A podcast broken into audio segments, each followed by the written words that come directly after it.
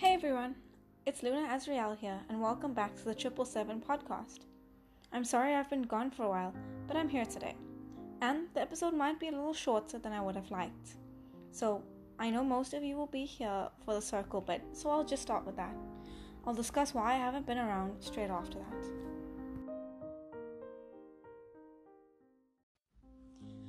So, generally, I have two types of circles a starting circle and my everyday circle. You can choose which circle you want to use, or you can even use a combination of both. So, the starting circle. The circle consists of drawing a physical circle.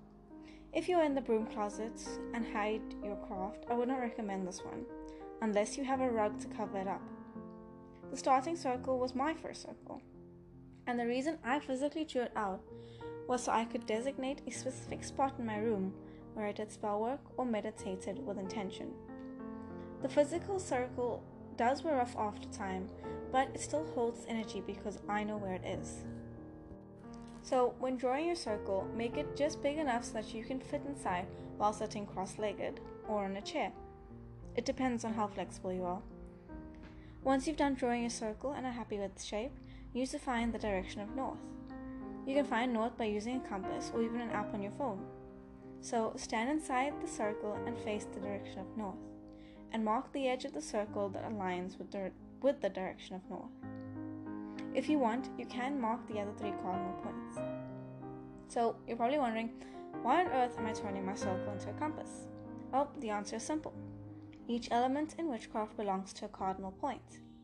And when doing spell work, by incorporating specific elements, it can boost your spell work intentions and energy. If you are curious about the elements and the cardinal points, some research might be helpful, and I could do an episode on it only if requested by you guys.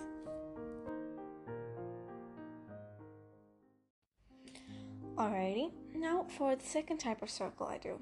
My everyday circle consists of simply using whatever you have designated as a wand, or you can use your palm and go in a clockwise direction three times while chanting your circle casting chants. If you don't have a spell or a chant, you can always make your own. So the second type of circle is not a physical circle. So you can go to a certain spot in your room and designate it and obviously just do what I said. Um, sorry, one sec. So you'll just be taking your palm, going in the clockwise direction because you want to bring in good intentions. And you don't always have to have physical circle. Sorry, I sound so hesitant. I've I put some notes on these because I worry about how I explain them. So if you do have any more questions, you can always email me, and I will actually leave that at the end of the podcast because I've forgotten mine. All right. So when it comes to circles, you can pick your starting circle, or you can use the um, the second method for a circle. At the moment, I well, I used to have both the physical circle and do the chant because my circle wore off over time, but I always kept marking the north point. So for me, my wand is either just a crystal I use or a designated one that I've made. But I have also been out of practice with my craft for this last month of April and May.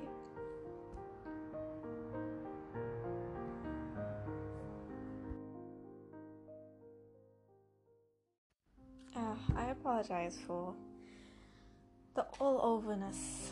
Um, this this podcast being a little more haphazard. So sorry I got cut off there, and I don't know why, but I'm back. So I've been a lot out of practice with my craft in last month of April and some of this May because I've had just a lot on my plates with trick, and given that this is my last year of school, I really want to give it my best shot. So I haven't really had a chance for anything else. And recently, well, last Sunday, one of my kittens that I rescued died. And I I actually scripted this episode, the self-casting episode, like a week or so after I released my first episode and I just never get never got around to it. And I know that's a long time, but I got busy with school. I got busy with a lot of things, and even sorry, on my personal, like mental health. And I'm sorry if I sound very stuffy.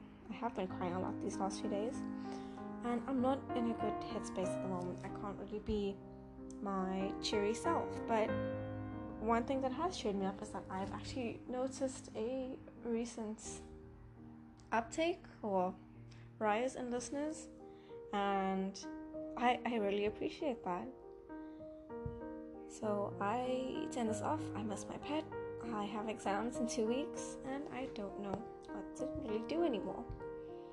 So if you guys want any specific episodes, no problem. Just email me at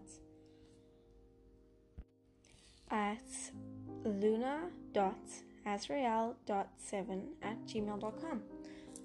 I'll be eagerly waiting your responses and suggestions. Thank you for listening. As I mentioned, I haven't really had a chance for anything else, and I don't know when my next episode will be out. For now, I'm aiming to at least make one to two episodes a month, just until my mid-year exams are over at least. And then, well, maybe for the next couple of months, because after my half yearly, I have trials and then I have finals. And I'll be studying a lot, and I, I promise I will be scripting. It'll just, it'll just be a matter of when I'll be able to release them. Thank you all for understanding. Please feel free to send me a voice message here on Anchor DM me on my Instagram, or you can email me. If there's any way to comment on whatever platform you're listening on, feel free to put out your questions there. Thank you for listening and have a magical day.